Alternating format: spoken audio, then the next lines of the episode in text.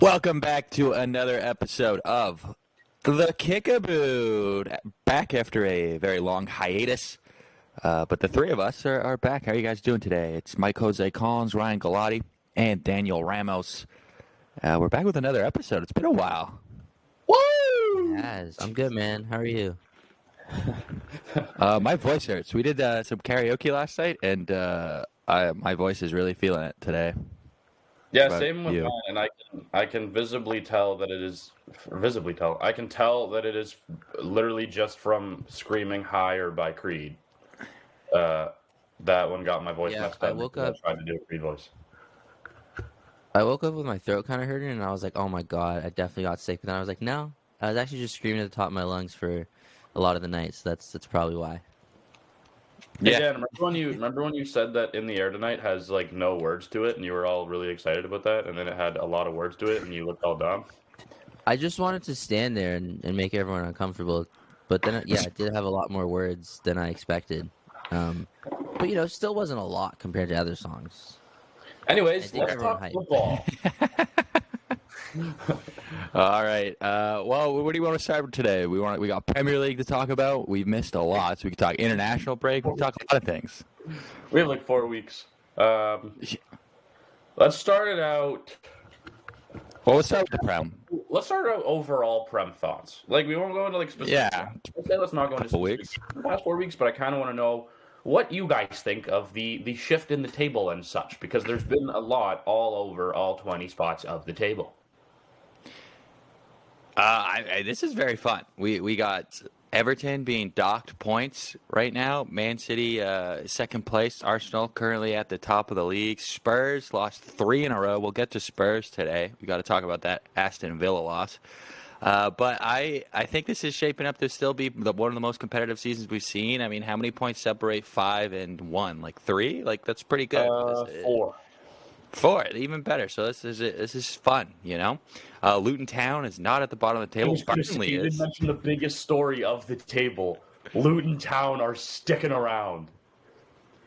And I'm confident in that, unless Everton stuff gets overturned, because then they're just right back to screwed. But I'm, Yeah, I'm prepared for it not to. Woo! I Burnley pretty good. still stuck. Wait, what? Burnley still suck. Who still sucks? Crazy. Yeah. Burnley. Oh yeah, Burnley. No, they're they're they're. I, Vincent Kompany will be gone in January at some point. Uh, he'll pick up another job very easily, but he'll be gone from that team. Uh, I don't know who they'll Really? pick up. They'll probably try to. Um, my guess with Burnley is they'll try to bring in some like old English manager that has a history of helping teams survive. That's And then when Roy Hodgson gets them over that finish line, you know, we'll see what I don't. I don't know. If that's, I don't know if that's the case. I think they're going to bounce down, maybe bounce back up. Um, right, well, let, let's go to let's go to the, the biggest game of the weekend. Here we got uh, Liverpool, Manchester City. And this one ended in a one-one draw. Goal by Haaland, goal by uh, Trent Alexander-Arnold. And let's hear it, guys. Let's hear your excuses for why Reece James is the best right back in the league this week. Uh, I mean, Trent was dribbled past seven times in one game. That's pretty horrific. Um, I mean, if, the first goal was kind By of who? his By who? By who? I mean, I don't know exactly. It's just the stats say it. He was dribbled past seven times. I'm not gonna go look. Yeah, at by, by who? person. Go look. Go look. That person didn't score. That person didn't contribute to anything that happened to with winning. Are you talking Oh, about Doku? Doku got played a game. Yeah, he was great. He was sensational. He he he completed 12 out of 15 dribbles. This guy was amazing. Yeah, but he fell into all the open space. He was trapped the entire game. He couldn't do anything. Also, that first goal was not Trent's fault. That was well, it was. It was uh, literally think- oh, everybody think on the was- defense. Yeah, I think it was an accumulated. It was pretty horrible. It Yeah. started with Alisson's horrible. God, Uh, Alisson, kick. Alisson was awful that game. He made a good save on a, on on Foden. that was a good save. that- Yeah, that- that was going in. That was Yep.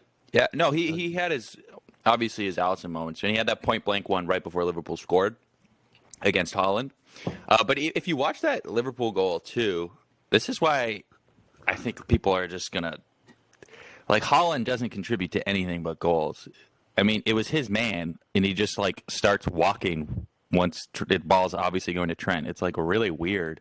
He just like starts meandering. Like, okay, all you have to do is put any sort of pressure on him, and he probably misses that shot. It was awful. Yeah, I mean, I don't think anyone on the planet is really debating the fact that Haaland is a strict goal scorer build, and that is, for the most part, all he offers. I mean, he has some hold up play abilities, I guess, but uh, it was it was quite the finish by Trent. I must say, I, I even in the position that they got him into, I I was kind of worried that it went to the wrong guy, and it didn't seem like it did. No, the ball Yeah. control is like beautiful, I- especially in that split second. Like he had no room, and it was literally like within two seconds, and he controlled it so well, and then just booted it right to bottom left. It was, it was very nice. I mean, I'm as a casual viewer of, of a fan of neither of those clubs, I am very happy it ended in a draw. Yeah, I mean, for for Liverpool, it's probably well. What? Yeah, what do you guys think about that? Do you think for Liverpool that is a point gained at Manchester City, or that is two points lost title race?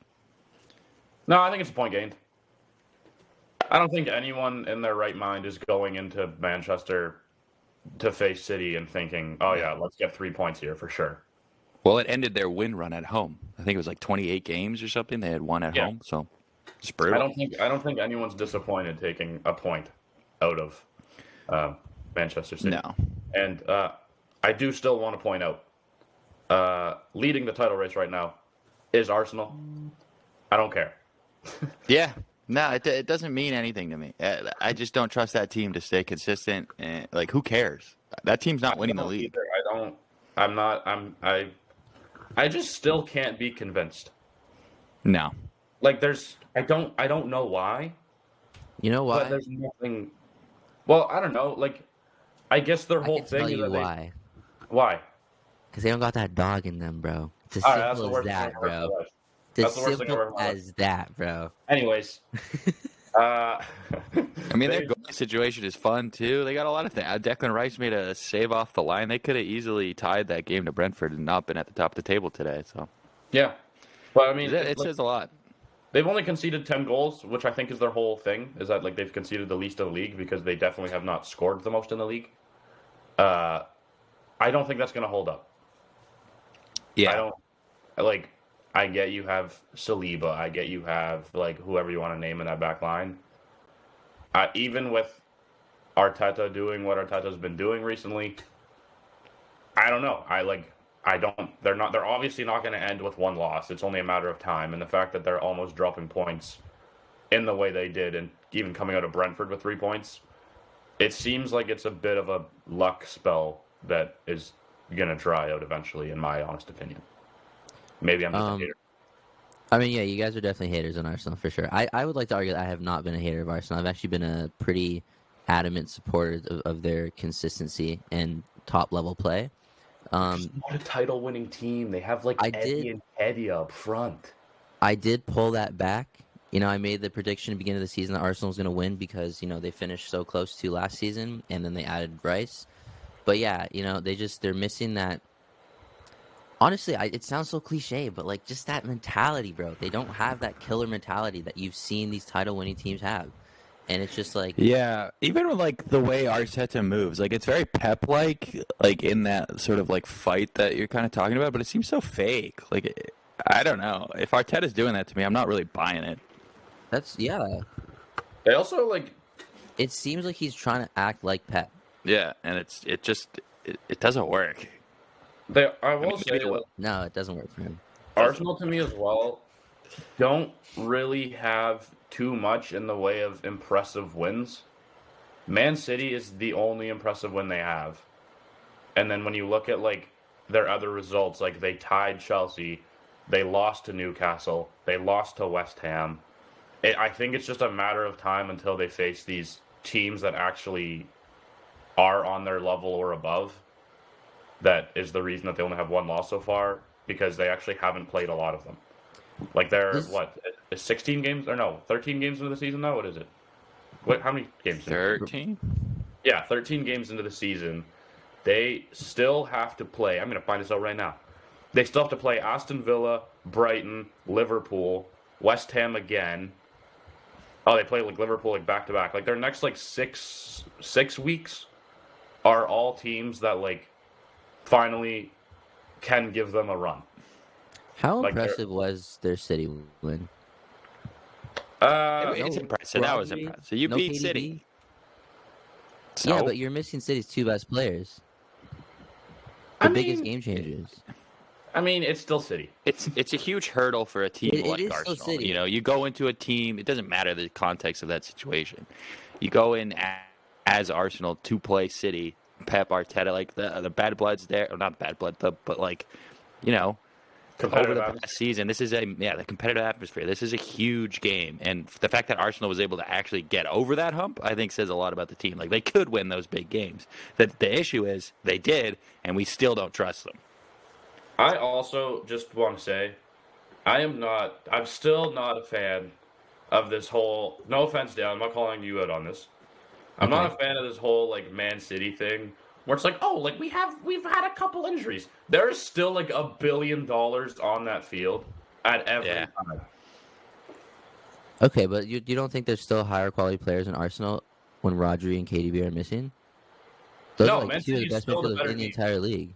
Man City quality wise is still the better team. Yeah, I mean, at the I strike would- like- position, yeah. Defensive Dude, position, yeah. the- but when you're missing the your two best midfielders, I literally have it up. I, I have it up which right is the here. most Okay, so- important part of the game. Okay, so you're you're saying the attack that Arsenal started with of Trossard and Nketiah and Jesus is better than Foden, Haaland, and Alvarez. No, I did not say the attack. I said their midfield is better, which, in my opinion, is the most important part of the field in any game. Okay, but Bernardo Silva, Kovacic, and Rico Lewis in that game is still a top quality Premier League midfield, even if it's a bit lower quality than what Man City fans are used to. yeah. No, but would you would you consider Rice, Odegaard, and who was their third in that game? Jorginho, who I absolutely despise with every bone in my mo- in my body. Everyone hates him now. Everyone really hates that guy now. He is one of the most overrated footballers of all time.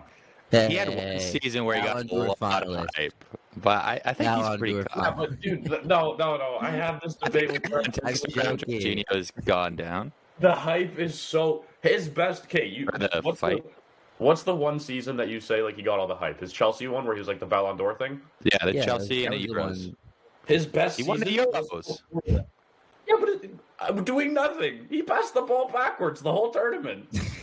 Hey, sometimes that takes a lot. no, it doesn't, Haaland doesn't even do that. dude.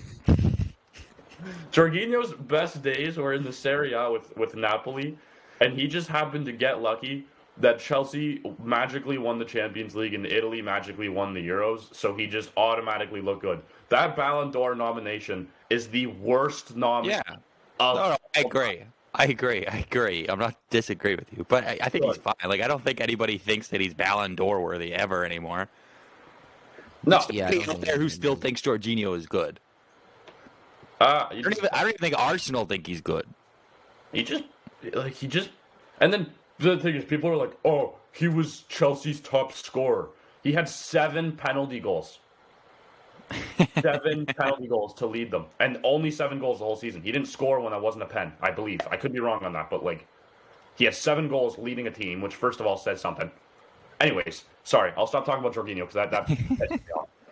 Um, Yeah, okay, it's fine. We don't got to talk about Jorginho. It was still a good win. I just, I, I'm very much of the opinion that if Rodri were there, they would not have won.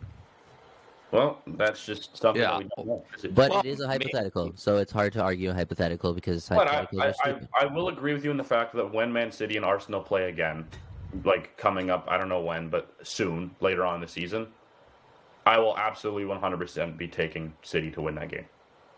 yeah. Yeah. especially No. if KDB's back. He's supposed to be back in January, or maybe Uh, February, I don't know but when they play. Let me could be see. January. I have it up here. Uh, they play on, oh yeah, March 30th, a while from now. So, Yeah, yeah. They'll mean, both be assuming back healthy and everything. over, bro. Do you guys, I mean, hey, with no bias, do you guys have like a title favorite right now? Ooh, no. No? I don't think there's a favorite right now. I mean, you, I had Man City pick- probably. Yeah, if you had to pick, the easy pick is City, but Yeah, but uh, yeah, I don't. I think it's super close. I agree. I mean, out that's, of the well, that's what's so fun about the season. Like you mentioned Yeah. earlier, like look at the table, bro. Everyone is so close to each other. I do think this is a City or Liverpool year. Well, I hope so. I think that's like well, I think everyone else has kind of fallen out.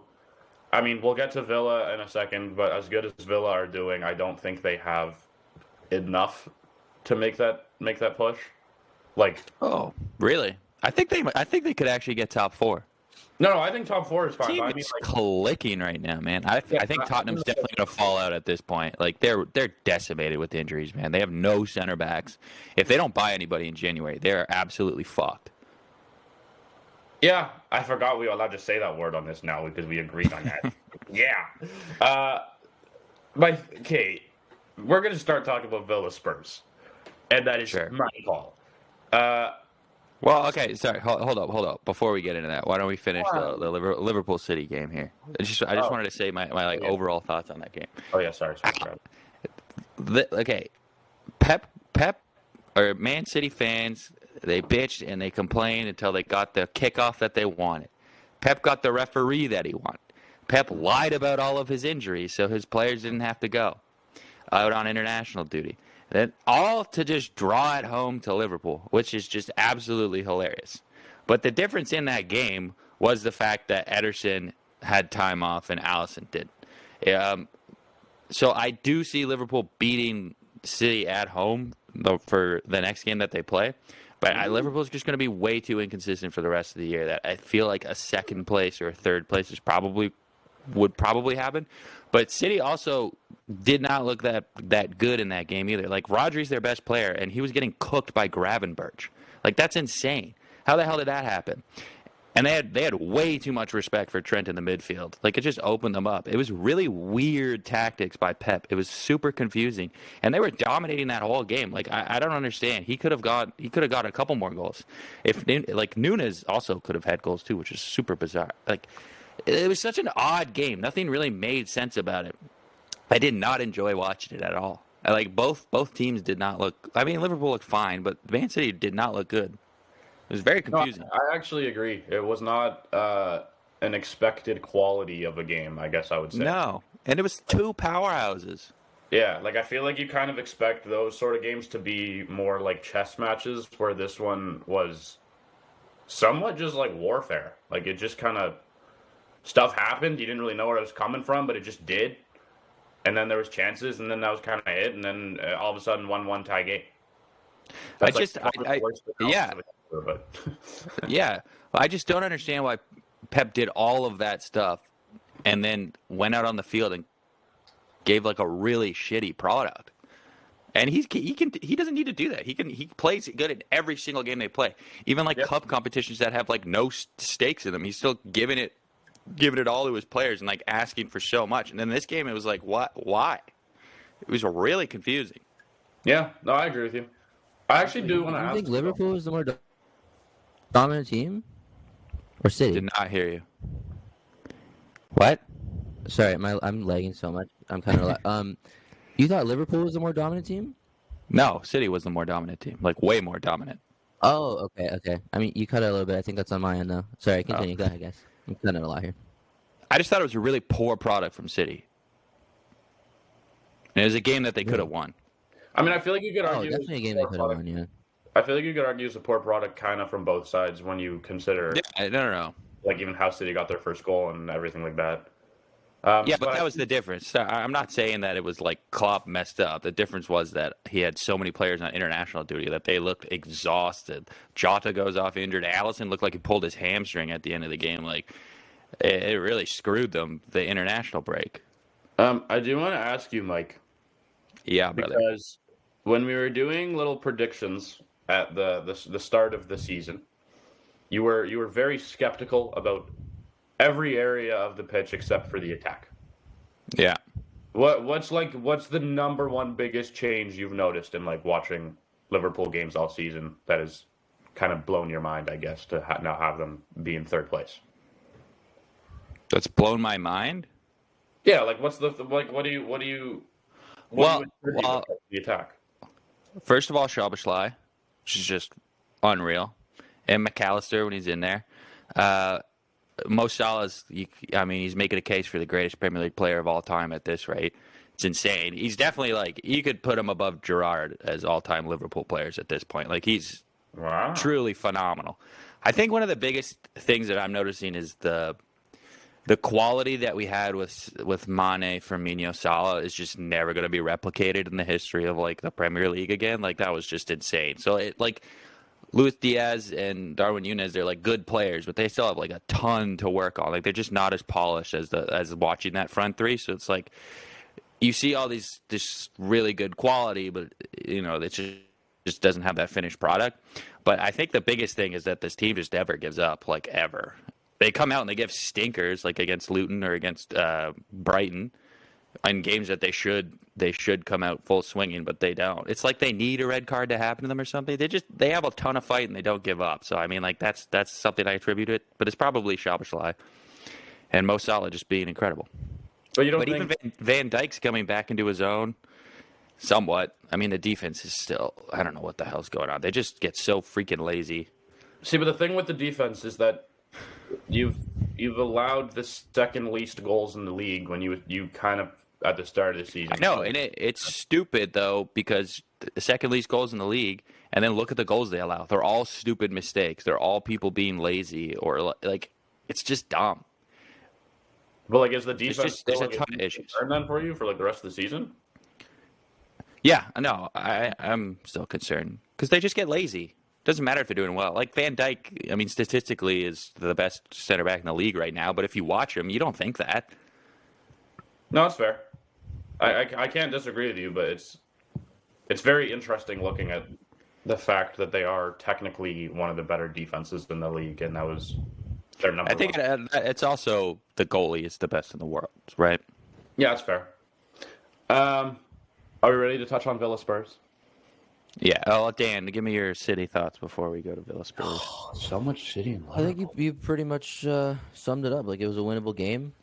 Um, there were definitely some stand-up performances on both sides. Like Doku was amazing. I still I don't think he was not impactful. He just he was falling for traps.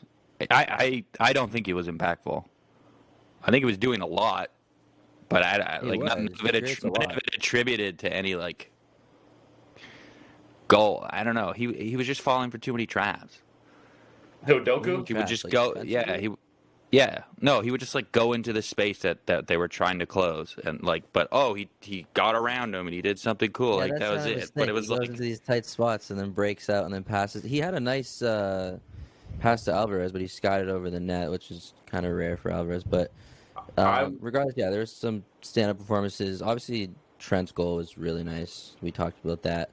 Um, but yeah, definitely a winnable game from City, and they they should have won the game because they had they had 60% possession, way more expected goals, 16 shots, bro. Like just a winnable game. So it's a it's annoying to see them draw, but game's the game, baby. You know, it is what it is. So- I know I'm the guy that keeps wanting to move the topic along, but I will comment on Doku real quick.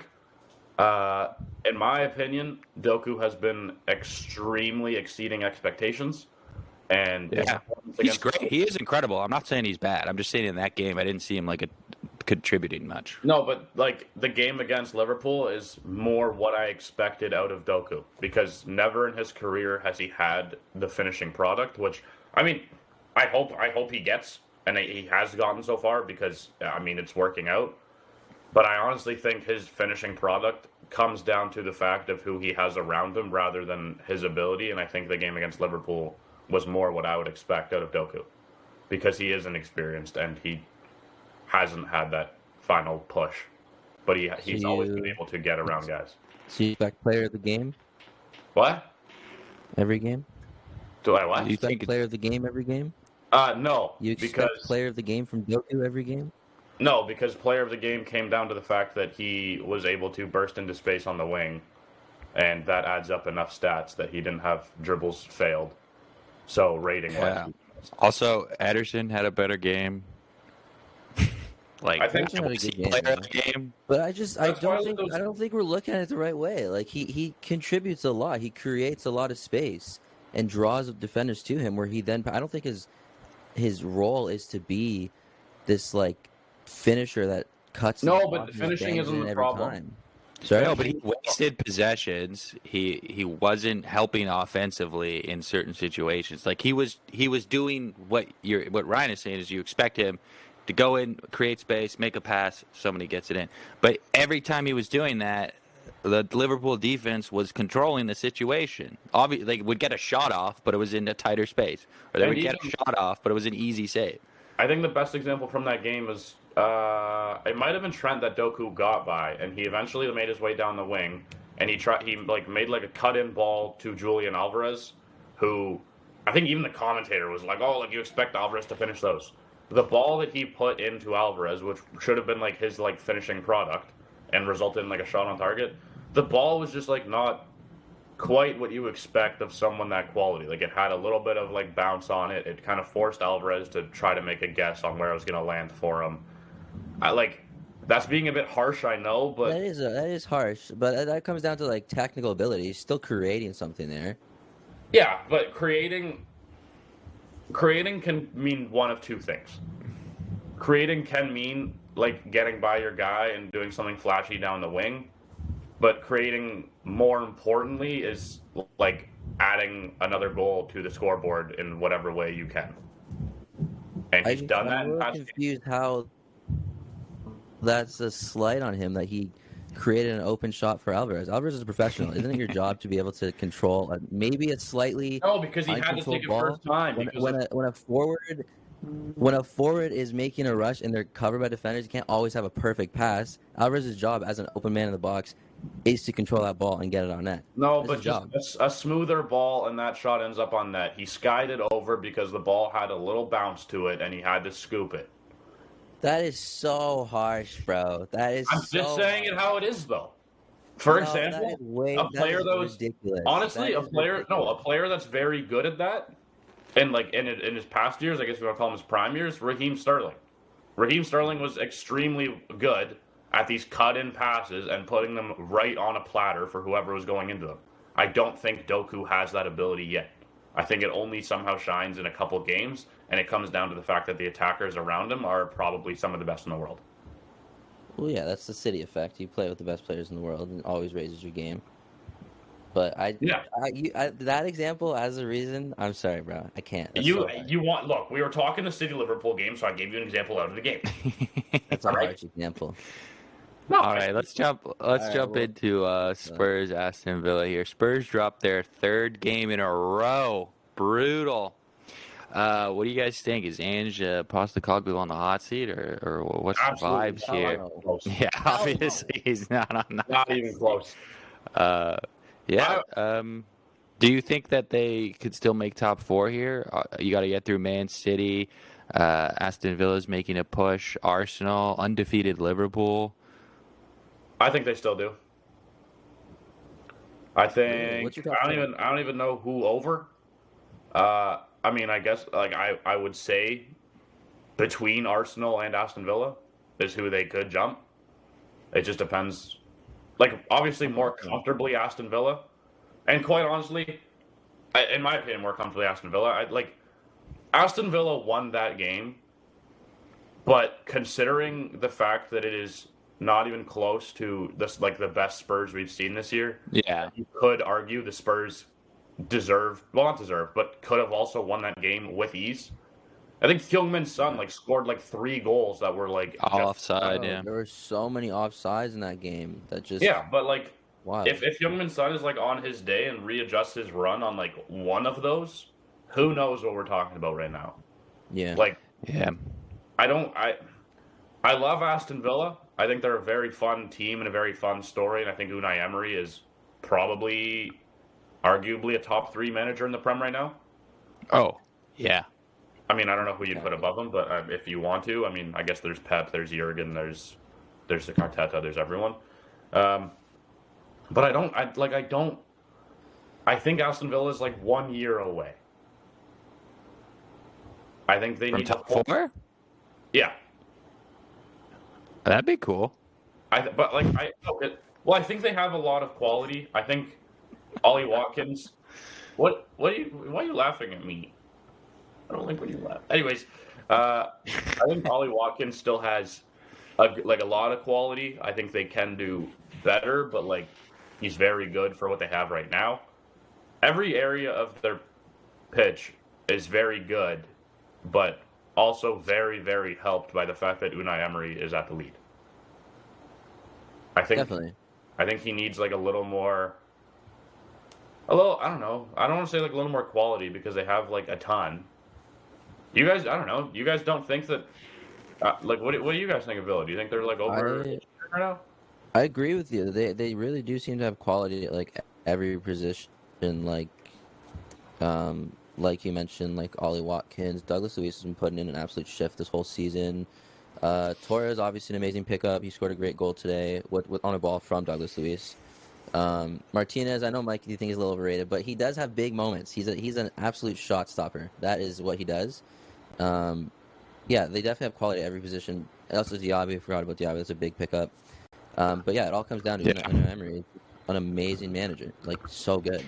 Yeah, it's it's a lot on the manager. He's definitely getting the most out of those players. Like you put those players on another team, I don't know if they're performing as well. Mhm. I don't think. I, I think there's a lot of teams that you can you could even like I've, I'm not I'm not hating on him because I do think he's very good, but I think there's a lot of teams that you could put Ollie Watkins on and he is not even like a 10 goal scorer in my opinion. Like I think there's there's there's a method there that he has figured out. Um, I I like I said I do still think Spurs could have very easily won their game against them.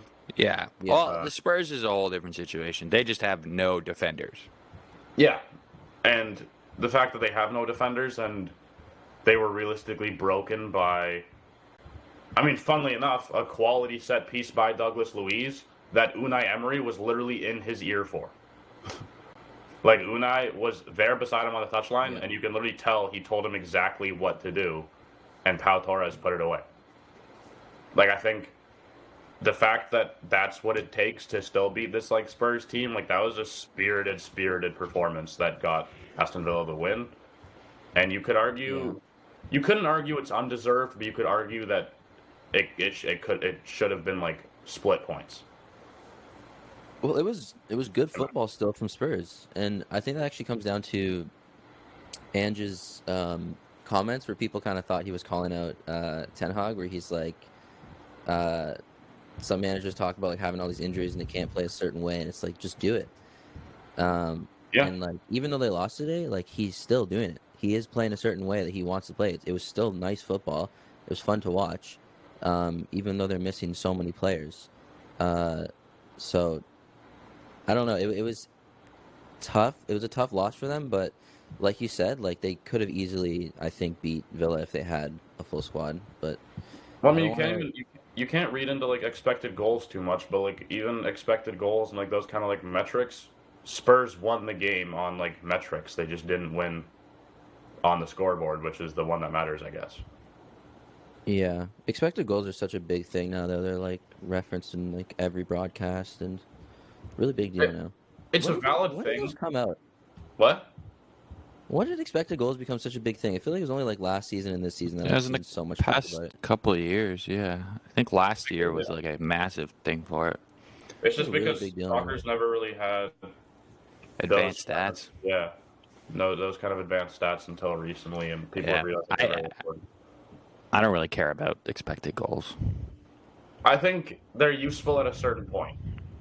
Do I care that one team has 1.81 and the other team has 1.63? No. No. That's like pointless. But in that sense, like I think Tottenham had around like 2.5 and Aston Villa had around like 1.6. So That's still like a lot more quality chances. Yeah, So, like, Spurs had Like- two point three, Villa one point seven. okay, so closer than I thought, but that's still what like 60% more likely to like score as a whole. I guess that's Yeah. how you word it. Um, even Kulusevski didn't Kulusevski miss like a few minutes into the game, like just rung the post. Yeah, Yeah, there It was, was a like lot. I'm not, one-on-one I'm not overly with worried about Spurs, yeah. even with injuries. To be honest with you. I'm worried about them, Yeah. especially with injuries. Well, no, but okay, I should word that better. I I think they still have a very very good foot in the door, as far as I'm, I'm not going to say title race anymore because but even though it is still very close, you're just asking a lot of good teams to give up a lot of points. Yeah. Um, but I don't know. I mean, who knows? One like two big wins over the likes of I mean maybe like an Arsenal and even when they face Aston Villa again, like that alone could could push you like way up the board. And I, I, I don't think that's a very far thing to say, in my opinion. Maybe you disagree. Uh, I just think with all the injury troubles until they get back, like they're going to start dropping more and more games, and I think that's just going to affect that their their run for the rest of the year. It doesn't matter if they get healthy afterwards. I think dropping all these games is really going to fuck with them. Yeah, I mean, I can see that, but end of the day, I mean, uh, still being through 13 matches and having three losses. Yeah. I mean, I, I don't think Spurs fans would. Uh, no, oh, it's a, it's still a incredibly successful season. They found their coach. They found their game. Like, it's still a great product to watch. They play with a lot of fun. It's just their center backs are brutal. Um, since we since we always like to talk about them, how do you guys feel that uh, Man United is one spot below Spurs in the table right now compared to the last few times we've talked about them? You care? No, don't really care about United. that, that team just has so many issues. I mean, we could say the exact same thing we say every episode about that team. It's uh, nothing's really changing until January or until they get bought out or something. Something has to happen with that team. But doesn't doesn't the fact that they sit in sixth like kind of impress you like a little bit? No, it's Man United. You're trying to win the you're trying to win the Premier League. Well, United fans. Okay, but like you're you're mentioning these current circumstances, but then you're saying that it's not impressive that they're in sixth, even though they're going through all this stuff. I feel like there has to be one or the other. Yeah, I was gonna say United fans uh, will crucify us for saying that Spurs are playing good football through injuries, um, but then not mention the fact that United has a million injuries. I mean, I will say Spurs are playing better football through injuries than Man United are playing through injuries. They are. but Man United is still yeah, okay, yeah, that's pull true. over As I was saying that, also- And United just has the No. talent not to be in shambles, but they just are like so many games through and through. it's kind of weird that they haven't tied all season. Yeah, it is funny. really? Like, yeah, they, Yeah. they're Take eight, oh, and that five. Like they, That's they weird. literally either they either win or they lose, and there's no in between. Basically, like if you're watching a game and it's like one-one in the 85th, expect something to happen. like, stop calling me. Sorry, I just got two phone calls. Yeah, Um, goal today by Garnacho. Garnacho is amazing. Oh my gosh, the bicycle kick was amazing. Yeesh. yeah, He did the sue. Wild. Sue. yeah. I don't. I still don't know how to feel about that guy, and I don't know if I love that there's going to be a hype No. train for a little I bit. think that's an incredible goal, but I, I don't. Yeah, I'm not really bought into him. I know, He's like I like. I think he's a raw talent. You know? Yeah, He's definitely got a lot of talent. Just Yeah, hopefully they can get something out of him. People up it a little bit, and they're gonna be like, "Oh, what is this finally him breaking out?" Well, No, he's on United, so he's gonna get overhyped. I know, but I don't like it. I hate Yeah. it. Um, as far as the rest of the table goes, I don't really think there's like too much in the way of surprises. Uh, I mean, obviously Luton, but like I don't know what conversation we could have about Luton because I'm not sure I could give you a Luton starting eleven. Uh, even to this point of the year, no offense to Luton, I love what you're doing, but I don't know your players. Uh, Yeah. Yeah. Do you guys see the relegation picture staying as is? No, I think Yeah. Everton can get out. You think who's going to get out? I think Everton can get out. Really? Yeah, I, I yeah. Yeah. I don't. I think this is a great time to take that deduction if it does stand because the bottom of the table is not very good, and Everton is better than those teams. They could get out. I think they will. Yeah, Yeah. I guess they're only five points behind Luton. Which five points is a lot, and it's a Luton team that I, I guess you could argue is finally starting to find some Premier League shape. I mean, Yeah. their last five, they have a win, two draws, two losses. Which, when your record is two, three, well, two, three, and eight now, that's pretty good. Um, I don't know how long. Oh my god, I don't know how long I'd say it would last for. I do want to say, I'm a very big fan of Luton Town's goalkeeper. Have you guys Oh. watched him before? Go on. Yes, go on, sir. Why? Dude, Thomas, he's 31, so I don't know why. I've never heard of him in my life. This Thomas Kaminski fella, very good. I think in this run of form, I mean, Mike, you watched him recently when they played against Liverpool. I don't really remember that game all too well. I try not to. Yeah, but still, wasn't was he not a solid keeper in that game? Yeah, he was. Dude, he's Good so game. good. I don't like, and the fact that he gets absolutely destroyed with shots usually, game in and game out. I don't know where he came from, but I'm I I would put him as uh, currently, if I was br- making like a breakout stars of the season, he may be my goalkeeper. What was his name? Frank Kaminsky. Thomas Kaminski. Frank Kaminsky is an NBA player that flopped horrendously. Yeah, Frank Kaminsky. No, you're, Yeah. you're mixing up Frank Kaminsky and Thomas Sanarinsky. No, Frank Kaminsky was I'm not- drafted I'm by the Hornets, right? Thomas From Sanarinsky is Wisconsin. on, was on the Bulls. Uh, I'm trying to see if I can find any stats on on him too. Wait, wait, but you're, you're telling me you'd put Luton's goalie over Vicario for this this season? Vicario's not a first, breakout star. yeah. Oh yeah, he is. No, because I watched him in the Serie A and he was. Yeah, I don't think he was- expect- No, buddy, he's a breakout star. No, no, no. He was really good in the Serie A. He's he's breakout star in the terms of, of Premier League. Oh, he was fine Yeah, in the but Serie a A. new league. No, no, no. He was really good in the Serie A. Dude, he was on Empoli. He was in a he was in a Kaminski po- position. Yeah, exactly. He's like the only reason Empoli got any results. Breakout star, bro. What are you Hey, we're in a talking? new league now, brother. Vicario, when he played Roma last season for Empoli, made me swear horrible things at my TV screen. What'd you say? I don't know, but I probably said some bad things. Uh, horrible things. Vibe check, bro. Actually, you know, what? I want to check this really quick. You guys talk amongst yourselves because I want to see what if I can if I can do this real quick. Uh, What? How about Math? how oh, about that weather? this is Mike? interesting. Oh, he's already done. Okay. I already figured it out. I'm just. Let's go through some metrics real quick here. Okay. Okay. Guglielmo Vicario for Spurs this season, as well as he's done, he's he's made a lot of saves. His goals prevented. Okay, so like that mixes in quality chances rather than just shots. His goals prevented is two point three. Okay, which Okay. still, which still says a lot because like two point three doesn't sound like a lot, but when you mix those into like the percentage that they have that they have of going in, which is usually pretty low, that's pretty solid. Kaminski, good old my boy Kaminski, goals. What what did I say the stat was? Goals prevented. uh, goals prevented, five point three. Ah. Vicario would have 8.3 on Luton. I don't think so. I disagree. That's a good point, Dad. It is Luton, so like it is Luton. they're probably giving up a lot more chances. Oh really? Oh, you think so, huh?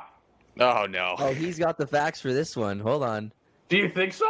Because uh, last time I checked, uh, Vicario has made 42 saves, which is still a good amount. Kaminski Yeah. has made 50, so a difference of eight. what are we thinking now? boys? Okay. Okay. Let's move on to the last topic we got I don't today. think I'm ready to. I love Thomas Kaminski. Uh, Canada. Canada. Fun. Well, we got what about Chelsea Newcastle. Do we care to talk about Chelsea Newcastle? Oh, uh, Sure. If yeah, I mean, I didn't have anything planned for it, but yeah. Do you have any thoughts on uh, what was it, four one and a red card? Go off then, Yeah, I Kings. mean, I wrote a few Slay. things. uh, I've never seen a Premier League team with less chemistry in my life. Yeah. Also, just like all the brain farts, like two Yeah. goals caused by one Thiago literally just passing. I think it was to uh to Joelinton. I think. I'm and so then happy. another play, Reece James also bad touch, basically passes, I think to Gordon, and both plays they score on, just like horrendous stuff, just like technical errors that you just shouldn't expect from a professional. Um, yeah. Here's what, my what, thing. what were you gonna say, Ryan? You got excited when I mentioned Thiago Silva. The the Reece Yeah. James one is uh, that's just a stupid mistake, and quite frankly, it's just uh, a, a very out of form Reece James. To which now I will say he is not the best right back in the Premier League. To agree You're with Mike, Kyle Walker. uh, Right. just based off. Actually, oh, Kyle Walker got cooked yesterday, buddy. I would actually say um, uh, Reece James is a bad right back right now. Yes, I would. s- I mean, I would say that he's a historically very Yeah. good right back. That right now is very bad. What's the history, bro? He misses games. Oh, great Yeah, what- what history. He's said. played in the past. He's been good. He's been very, very good. Anyways, Fake That's news. a Champions League. I wanted to get to the Thiago Silva thing. A player of Thiago Silva's quality to be making that that mistake as well as like he made one in the corner that almost led to a goal. He gave away a corner because I think he tried to do some like scoop with the ball and like put it out off of Anthony Gordon or something like that. Oh yeah, I think- yeah. I think that shows how poor the chemistry is in that Chelsea locker room and on the field when an all-time great leader in Thiago Silva, who has always had quality, and even in these, these past Chelsea teams has always had quality, has no idea what to do. Yeah. That wasn't even that wasn't a giveaway of a pass where he just like fluffed it, like he just missed the ball. He didn't know where to go with it Yeah. he like tried to decide to go back to Sanchez and had second thoughts and ended up giving it away brutally. I think there's so much wrong there, and even in the defense, you can look back earlier in the game on Newcastle's first goal. That that 18 year old midfielder that Newcastle started had the ball at his feet and literally did a fake shot that sold four of Chelsea's defenders. Yeah. Four of them. He's 18 and just faked a shot like you do in FIFA. Yeah, it was brutal. And everyone ran to him, and Alexander Isak had the world at his at his feet. That is Yeah. fucked. like that is that is so bad. I think I don't know. I don't. I the fact that Chelsea is in tenth. I pray for their fans that they can maintain that position, because at this point, I'm not even convinced that their players know each other's names. 'Cause- They need, you know what they need? Is Poch a player's coach? Is, is he a player's coach? I don't know what Did kind he of ever coach. showcase that? Who knows, man? No. With the Spurs, They need a, they need a player's Spurs, I don't think coach. One Hmm. that I like think that well, I think they need players who aren't like psychopaths. They're all weird. Everybody on that team is kind of a strange person. so you need a coach to help settle the locker room. Yeah. They all have talent. They just they're just not working together. It's They a could weird buy a look. bunch of talent, but the, you're right, Ryan. There's absolutely no chemistry. The And only maybe that is it, Dan. Maybe you do have to look at the coach because there's, there has to be something that's bringing those people together. Nothing is. Yeah. you- It's the I think of the only All- goal- all the greats. Sorry, I'm just gonna say all the greats, the great coaches in every sport have said their first job is to watch for the players and be a people person. That's their first job, and then after, then the technical stuff comes. If you can't do that, then I, I don't know if, especially on a team like this, I'm not sure Poch is the right guy if he's not a player's coach. But I don't know if he is. I, I feel like maybe I feel like he hasn't showcased it throughout his career. But I I mean, know. the only goal of like real quality that Newcastle scored without any real errors on the Chelsea side was Anthony Gordon's. That was the fourth, and it was just Yeah. a superb cut in and finish on his part.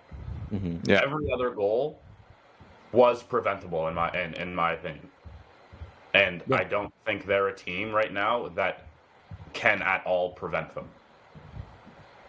It must it must look like a daycare in that locker room with with Thiago Silva and then all just these youngsters that clearly don't give a shit. Yeah. Like I don't know what there what there needs to be to drag them together, but I don't know. I, to be a what is the saying? Like to be a fly on the wall or whatever. To be a fly on the wall in the wall, Chelsea the Chelsea locker room. I would love to know what the hell goes on in there. Like, Like, is seriously. Sterling the biggest leader in that room? Well, it's probably Thiago Silva. Honestly, like I feel like yeah. Thiago Silva's just lost. So yeah, probably Sterling. Well, it's so many young guys, and Thiago Silva's like 40 years old. Like, obviously, you know, you still want veteran presence, but that guy's not connecting with any of those young people. No, definitely not. I don't know what that like. What is you gonna like go do Instagram photo shoots with Lesley Ugochukwu? Like, I don't know what they expect out of him. Uh, yeah, no, they're they're they're lost at the moment. They're probably the most lost team in the Prem. I I don't think there's a different team that I've seen look less organized. Do you guys Um, think Pope should have saved that free kick or uh, yeah, free kick on Sterling's goal? Oh, the Sterling one? That was a good. That was a good shot, man. It's a good That's a good shot. free kick. Just a little slow to me. He didn't react at all. No, it was, it was a good hard. free kick, and I don't think that's something that you come to expect out of Ricky Yeah. Sterling. Better don't- than Borjan. Oh, we're not talking about Canada. I'll talk about Canada. I'm literally, uh, for all those listening, uh, if you care at all, I uh, I am recently in uh, internship work with the Canadian Premier League here in Canada. Uh, give it a little search if you want to. Um, as as part of such, I had the honor of keeping especially good track of Canada's recent shambles, and holy shit, what a horrible time to be a Canadian soccer fan. Why don't you Why don't you tell us what happened? Uh oh, do you want the full story? Because yeah, Give Yeah, a little rundown for the listeners. give it a little rundown. okay, so here in the North Americas, we too have our Nations League. It is the Concacaf Nations League, and it usually comes down to a, I'd I'd give them credit and say the same six nations every time, because there are a lot of small islands. There's a lot of everything like that.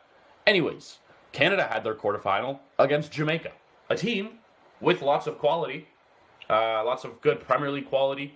Uh, Shamar Nicholson of Clermont Foot in the Ligue 1, who uh, you may not have heard of, but is actually a very quality striker that is on the come up. Uh, Ethan Pinnock from Brentford is in their defense. They have a lot of good things going for them, but on paper, you would suggest that Canada has the better team. However, Canada does not fund their program and have recently lost John Herdman because of such. So in turn, they turn to a man named Mauro Biello, who has really just a MLS and Canada soccer career so far. Uh, and they played their first game in Jamaica, to which they had a 2-1 result. Uh, it was the first time they'd won in Jamaica in 35 years. Uh, woohoo! Uh, but they still had to get the job done in Canada, which is where they more comfortably play. Uh, the fixture turned around and came to Canada, and I would like to start with the fact that I had to do a story as part of the CPL work where I did, uh, where I, I like, there was this online press conference uh, before the first game, I believe, um, for Canada versus Jamaica, and it was Mauro Biello speaking. Uh, the manager, I don't know if you guys know this, which is it's actually a very very funny dynamic. Uh, the manager of the Jamaican national team is this very very Icelandic man, and for some reason in my head that is hilarious. I love the fact that these Jamaicans show up to international break and Heimir Hallgrimsson is at the helm of what they're doing. I don't know why. Hell yeah. I think it's really funny. But he has a very he has a good history. He used to manage the Icelandic national team uh, when they like went crazy bones and got to I believe the round of sixteen. Yeah, they beat England. Yeah, they got far into it. He's a good manager. Um, but my concerns were already met when during like the the, the Mauro Biello press conference, uh, there was like expected to be like really bad conditions in Jamaica, which there were. Like the game had to be postponed and moved to the morning because they could not play like the night before. Uh, Mauro Biello basically like I, I don't remember the exact quote, but if you like read into it, he basically said he hopes it doesn't become a tactical battle. Which is probably the worst thing a manager could say going into a match. He said, "I'm not built for this." Like he Please don't. basically he basically said like there being bad conditions could favor this team, like Canada. Which I was like crazy thing to say. Um they ended up winning that game. But coming back, you still had like a weird feeling. Canada absolutely shat the bed against Jamaica. Uh, had a two nothing lead over Jamaica, like in Toronto. So like where they love to play, they had a two nothing lead. Uh, they ended up giving up three straight goals to Jamaica, and the away goal rule is still a thing in Concacaf. Uh, they ended up giving away three straight goals to Jamaica. After they gave up two, I have never seen a manager press the panic button so quickly in my life. It was brutal. They gave, Brutal. they gave up two and were still in the seat to win the tie because I mean it was what four three on aggregate at that time. Yeah. Uh, they were still in the hot seat to win that like that that tie. He made three subs in the same minute like just three subs together, and it was taking off. I can't remember the last one, but it was taking off Cyle Larin, who is the all-time Canadian goal scorer. Who like if you need a goal, leave Cyle Larin on. And then they took off Tajon Buchanan, who apart from Davies is the fastest player and probably probably the most creative player. Also tracks back a lot. Yeah. Also, yeah. Also, like has a lot of energy to him. And he subbed on like Mark Anthony Kaye, and like just brutal subs. I think Hoylett came on. Right. like Hoylett's Hoylett's fine. So basically, end of story. Mauro Biello shat the bed as far as subs go. He made his subs at two two. They came on, and Jamaica scored basically right away. And Canada had no reply because their greatest creative assets were on the bench. Yeah, it was an absolute joke. It was like embarrassing to watch.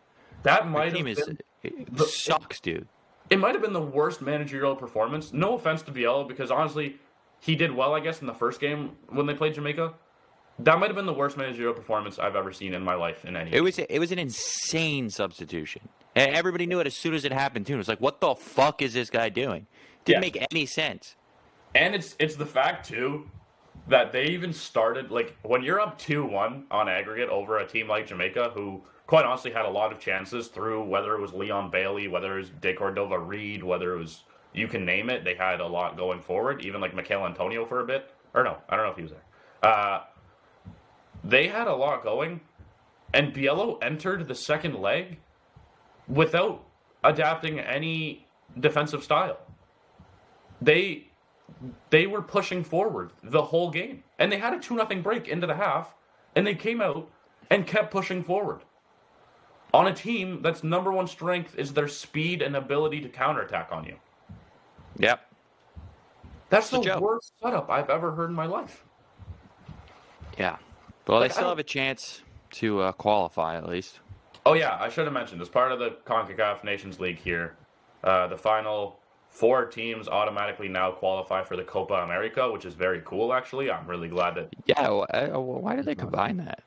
Uh, I think just to give CONCACAF something More of a light. Yeah. Yeah, something that they can work for. And honestly, Copa America kind of needed more competition. I think, in my personal Yeah. opinion, I agree. uh, I think, I think it's apart- both sides. Yeah. yeah.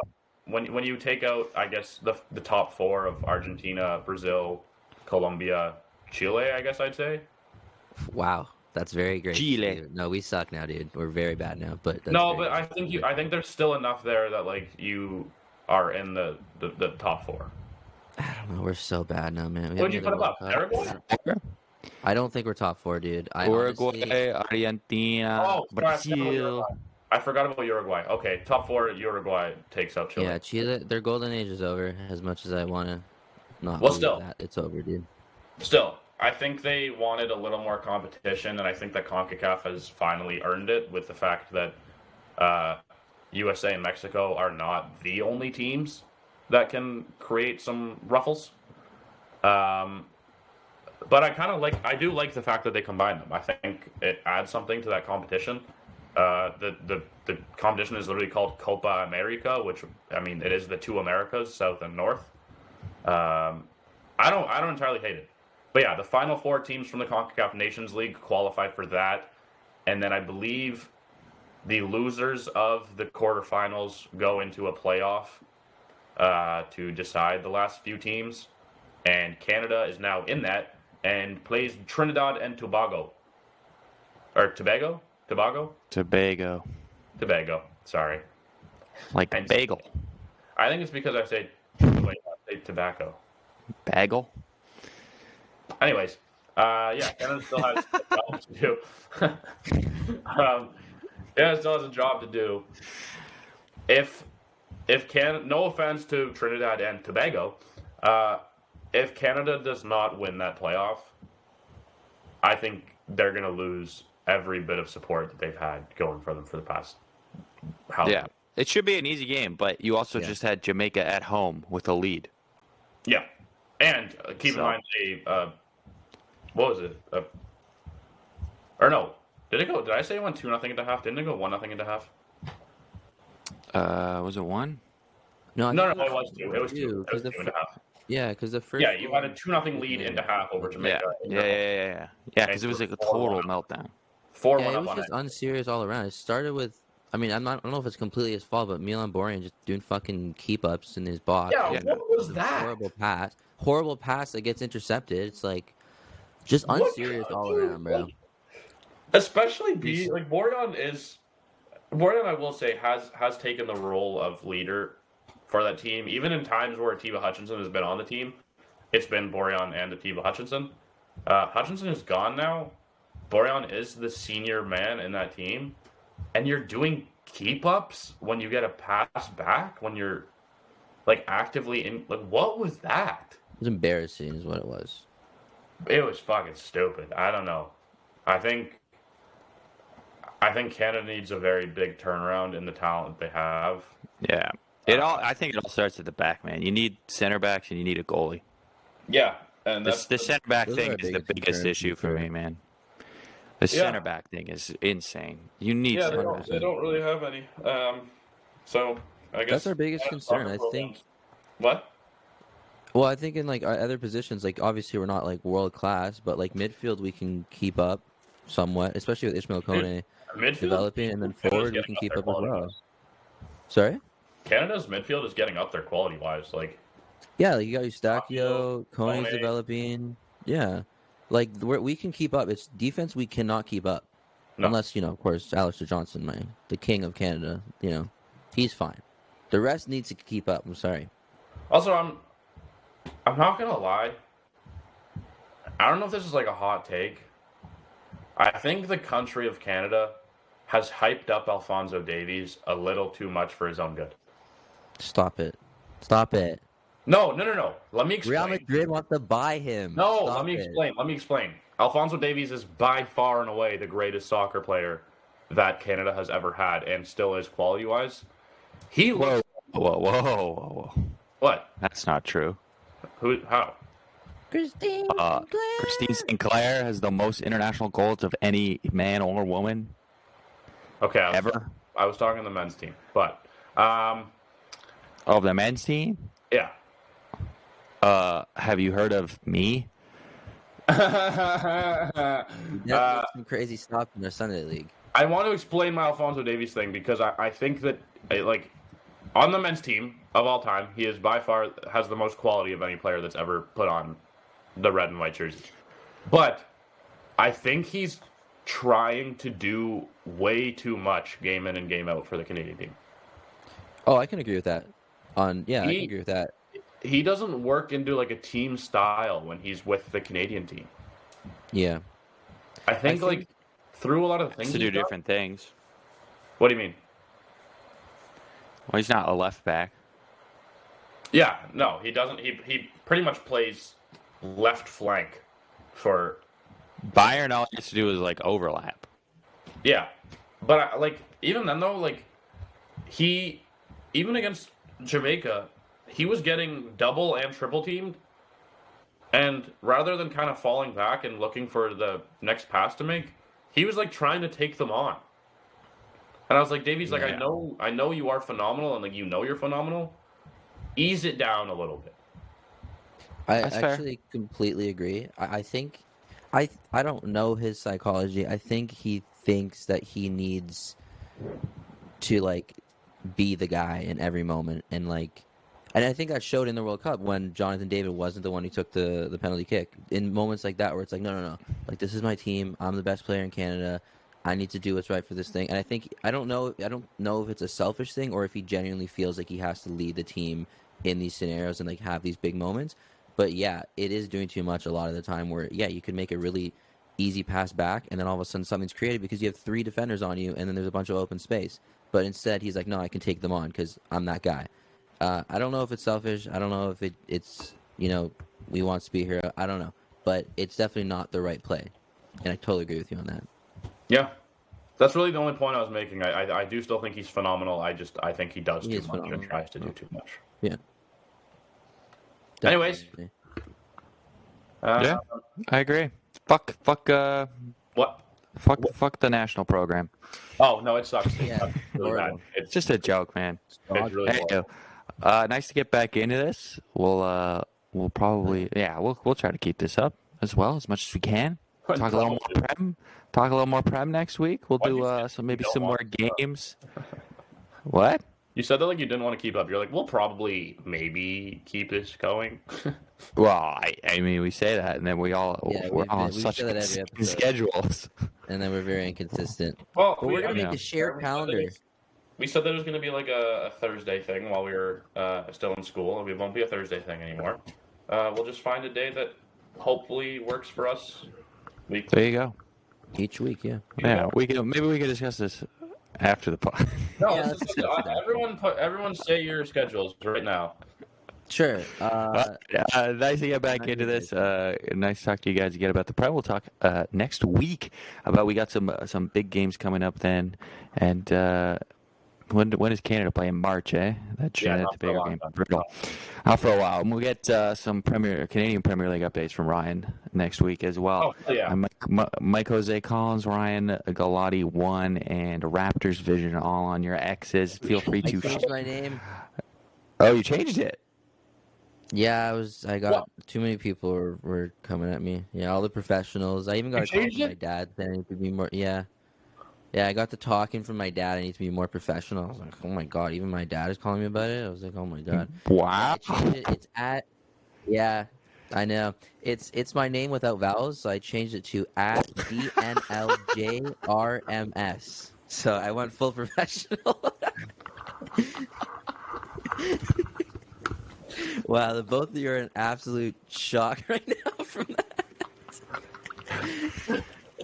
you got full bad professionalism, and you became Donald Rooms. Didn't you? I became Denol J Rooms. oh, Donald's Rooms. you literally made your account just a collection of letters. Yeah, I think it's it's it's now that I just don't have the name Raptors in my handle. wow, so we're doing this as like well, this is baby steps, isn't it? it's baby steps. D- Den- Dino Rumus. No, no, Donald Rooms. Rams is, Dino is- is Rumus. fine. Uh, okay. Wow, that was that was really much needed. I, Yeah, I I'm appreciate good. that. Uh, follow, share, like, uh, and subscribe to this podcast. We'll see you next week. Keep enjoying the beautiful game. This was the Kickaboot. Thomas Kaminski, uh, send me a signed kit.